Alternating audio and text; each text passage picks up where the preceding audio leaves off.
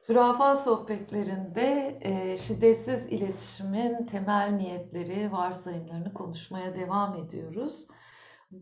Canan, e, doğruyla yanlışın ötesinde diye bir başlık var karşımda. Bunu duyduğunda sende neler canlanıyor? Bende tabii ki Mevlana'nın sözleri canlanıyor. Yanlış ve doğru hakkında fikirlerimizin ötesinde bir yer var. Sizinle orada buluşacağım.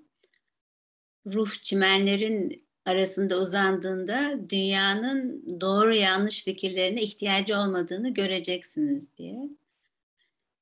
Hatta şey diyor işte fikirler değil e, hatta bir, bir, birbirimiz demek bile hiçbir anlam ifade etmeyecek. Bu e, sizin çıkarttığınız şiddet değişim kitaplarını çıkarttığı bu şefkat e, maneviyatla ilgili bir kitap var Marshall Rosenberg'in. Adı ne? Pratik maneviyat. Pratik maneviyat. Ve onun İngilizcesini e, almıştım daha önce. Fakat Türkçesi olunca ana zaten hiçbir şey anlamamışım yani Türkçesini okuyunca. çok komiyim. Allah'ım dedim çok şükür Türkçe her şey ne kadar güzel. Orada e, şiddetsiz iletişimi şöyle tarif ediyor ve bana o kadar uyuyor ki Deniz. E, böyle kafamda öyle bağladım o Buda'nın bir hikayesini anlatıyor. Diyor ki kutsal bir mekan hayal et diyor. E, bir Budist bir hikayeden alıntıymış bu. O mekan ile aranda diyor bir nehir var diyor. O nehri geçmek için de ve oraya ulaşmak için de bir sal gerekiyor e, yani kutsal mekana gitmek için bir nehir, nehire geçmek, geçip o, o şeye gideceksin. Ondan sonra e, bu sal çok işe yarıyor oraya ulaşmak için. Kıyıya ulaştıktan sonra da birkaç kilometre daha yürüyeceksin diyor. İşte sadece o oraya varmak için belki işte o sal şiddetsiz iletişimdir diyor.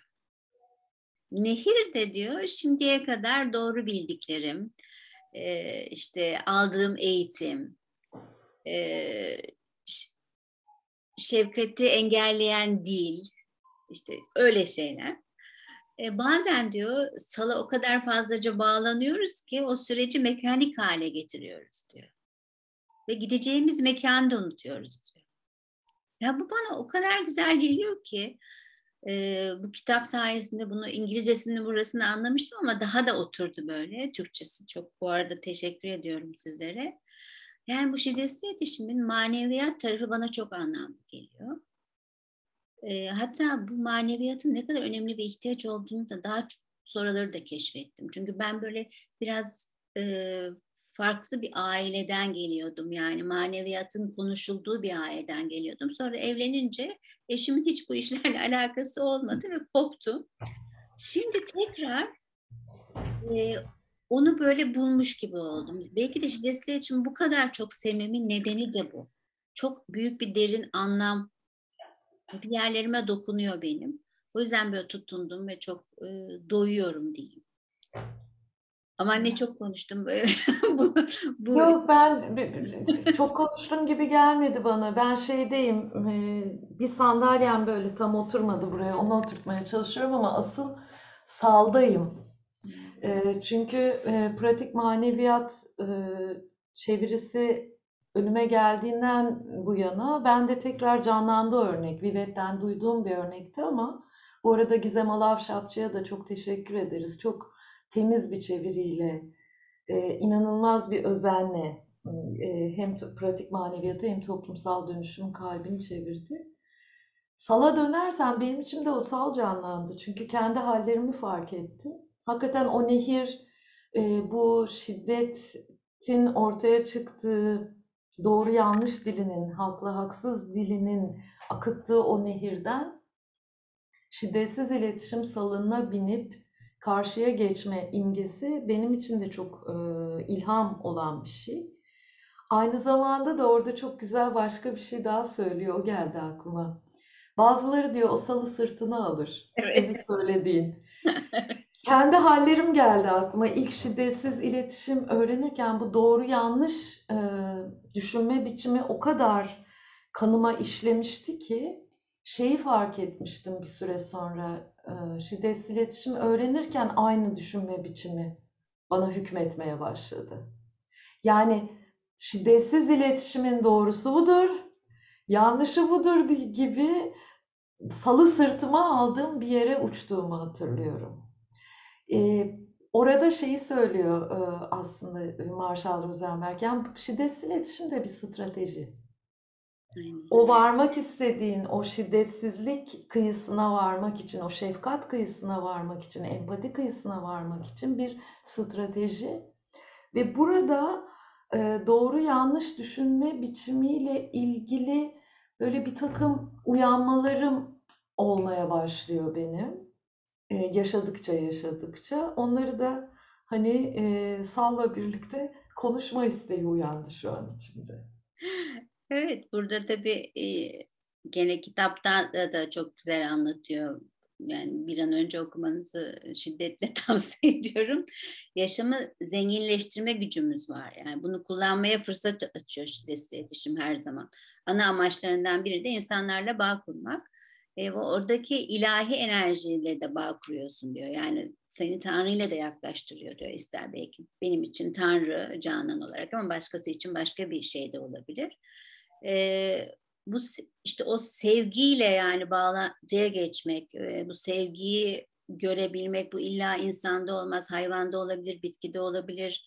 Her yerde onu görüyorsun bir müddet sonra. Yani o ilahi enerjiyi görmesin. E zaten bu ilahi enerjide bir hayat, hayatla bağlantıya geçiyorsun bir şekilde. Ee, karşımdaki kişiye baktığım zaman onun içindeki hayatı görmek ve onu yargılayıp etiketlemeden direkt ihtiyacıyla bağlantı kurmayı öğretiyor şiddetsiz iletişimde. İşte doğru ve yanlışın ötesine doğru gitmeyi niyet etmek de belki de ilk adım diyebilirim bence şiddetsiz iletişim için. Evet ve bence ama e, çok zor bir adımdı benim için. Evet. Çünkü biraz şeyden bahsetmek istiyorum Canan. E, doğru yanlış düşünme biçimi nin ötesine geçeceğim de doğru yanlış düşünme biçimi niye bende bu kadar canlı diye fark etmek bana çok hizmet etmişti. Şey şu bilgi bana beni çok açtı. O da şudur. Şiddetin tarihine baktığında Marshall Rosenberg'in yine kitaplarında var, başka yerlerden de incelenebilir. Şiddet dilinin doğması aslında toplumlar içinde birilerinin e, diğerlerine hükmetme ve onları boyunduruk altına alma çabasının içinde başlıyor. Yani ne zaman ki birileri topluluk toplum içinde ben doğruyum, diğerleri yanlış.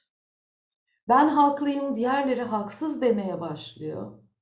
Ki bu ruhban sınıflarında benim din görüşüm doğrudur, diğerlerininki yanlıştır, benim söylediklerim sevaptır, diğerlerininki günahtıra doğru gidiyor. Yani ne zaman ki mesele gücü diğerlerinin üzerine kullanmak, yani bence şiddetin en temel niteliklerinden biri haline geliyor. Bu doğru yanlış, haklı haksız dili ortaya çıkıyor diye anlatıyorlar. Şimdi bunu anladığımda ben e, gerçekten küçük bir kendim için e, aydınlanma yaşamıştım. Çünkü ne zaman ki kimin doğru kimin yanlış olacağı, olduğuna kim karar verecek? yani e, bu tam demin söylediğim salı sırtıma aldığım yer burası. Yani şiddetsiz iletişimin ne olduğuna karar verip doğru yanlışa gitmek kadar e, abes bir şey diğeri de. Şimdi Marshall Rosenberg'in söylediği doğru yanlış düşüncesine girmeyeceğim. E, ben alışmışım neler doğru neler yanlış bilmeye ne yapacağım? İnsana bir panik geliyor. Şiddetsiz iletişimde en sevdiğim şey bunun yerine bir araç sunuyor olması. Yani beni e, bu çok e, bilgelikle dolu bilgiyle bırakmıyor, bana bir araç sunuyor. O zaman da diyor ki her davranışın altında insani ihtiyaçlar olduğunu görebilir misin? İnsanlarla ilişkilerinde her ne yapıyorsa insani ihtiyaçlar var. Bunlar trajik eylemlere neden olabilir. Eylemleri onaylaman gerekmiyor. Aynı zamanda görebilir misin? ihtiyaç seviyesinde. Öyle baktığın zaman doğru ile yanlışın ötesine insan hakikaten e, geçebiliyor. Ben kendimden bir sürü örnek biliyorum. Haksızlık bu ya da haklı değil bu arkadaşım diye hani kendi bireysel çatışmalarımdan biliyorum. Böyle düşündüğüm zamanlarda bağlantı kurduğumda yani gözlem yapıp haklı haksızın dışına çıkıp gözlemde anlaşıp ondan sonra neydi acaba bu insanın ihtiyaçları diye baktığımda içimde bir anlayış uyanıyor. Aynı zamanda eylemini onaylamadığım ama bağlantı kurup insanlığını geriye teslim ettiğim bir sürü anlaşmazlığım olabiliyor. Böyle bir yerlerde geziyor içim. Sen bunları duyunca nasılsın? Son söylediğin yani e, şeyle bağlantılı olarak belki e, söylemek istiyorum. Benim içinde canlanan e, affetmek de var. Yani son nefesini verirken tamamlanmamış meselelere tutunmak mı istiyorsun? Yoksa hafiflemiş huzur ve kabulle mi, anlayış içinde mi olmak istiyorsun? Bu da benim böyle kendimi hatırlattığım bir şey. O zaman hiçbir şey doğru ve yanlışla yapmakla ilgili değildir yani bu fikir aynen Mevlana'nın bu fikirlerin ötesinde bir şey. Oradan uzanıp böyle dünyaya bakabilmek ve e, ve yaşamın gerçekten bir gün sona ereceğini de fark etmek çok değerli. Hiç ölmeyecekmişiz gibi yaşayıp işte ve bu burada yaşarken birbirimizi e, bir takım anlayışsızlıklar, kırgınlıklarla geçirmek yerine onları şu anda belki birbirimizi fark etmek, şu anki insani ihtiyaçlarımızı fark etmek de çok değerli gibi geliyor bana. Ve bu bana böyle hep böyle hatırlat, hatırlattığı, hatırlattan bir şey olduğu için de gerçekten şükran duyuyorum bu Mevlana'nın bu dizelerini. ay ay. Bu şey gibi daha önce de belki söz etmişimdir. Budist öğretilerde koan üzerine tefekkür diye bir şey vardır. Zannediyorum Sufilikte de benzer şeyler var. Benim koanım gibi. Yani bu doğruyla yanlışın ötesinde üzerine tefekkür ettikçe ben kendime çok yaklaştım. Kendimi bütün mükemmel olmayan insani taraflarımla çok kabul edebildim. Çünkü doğru yanlış düşüncesinde ilk yaptığım önce kendime dönmek olabiliyor. Ha ben bir insanım. Doğruyla yanlışın ötesinde benim karşılanan ve karşılanmayan ihtiyaçlarım var. Belki yaralarım var geçmişten getirdiğim. Ve yaptığım eylemlerde aslında elimden gelenin en iyisini yapıyorum demek. Ve bunun bütün insanlar için böyle olabileceğini hatırlamak. Oh. Kendimle buluştukça başkalarıyla kavuşmak. Ay ne güzel söyledin, evet. Beraber olmak. Evet. Bir bütün olmak, yani o bütünlüğü de fark etmek. Öyle. Daha çok konuşulabilir ama bugünlük benden çıkanlar bunlar. Peki o zaman. Görüşmek üzere diyorum. Görüşmek üzere.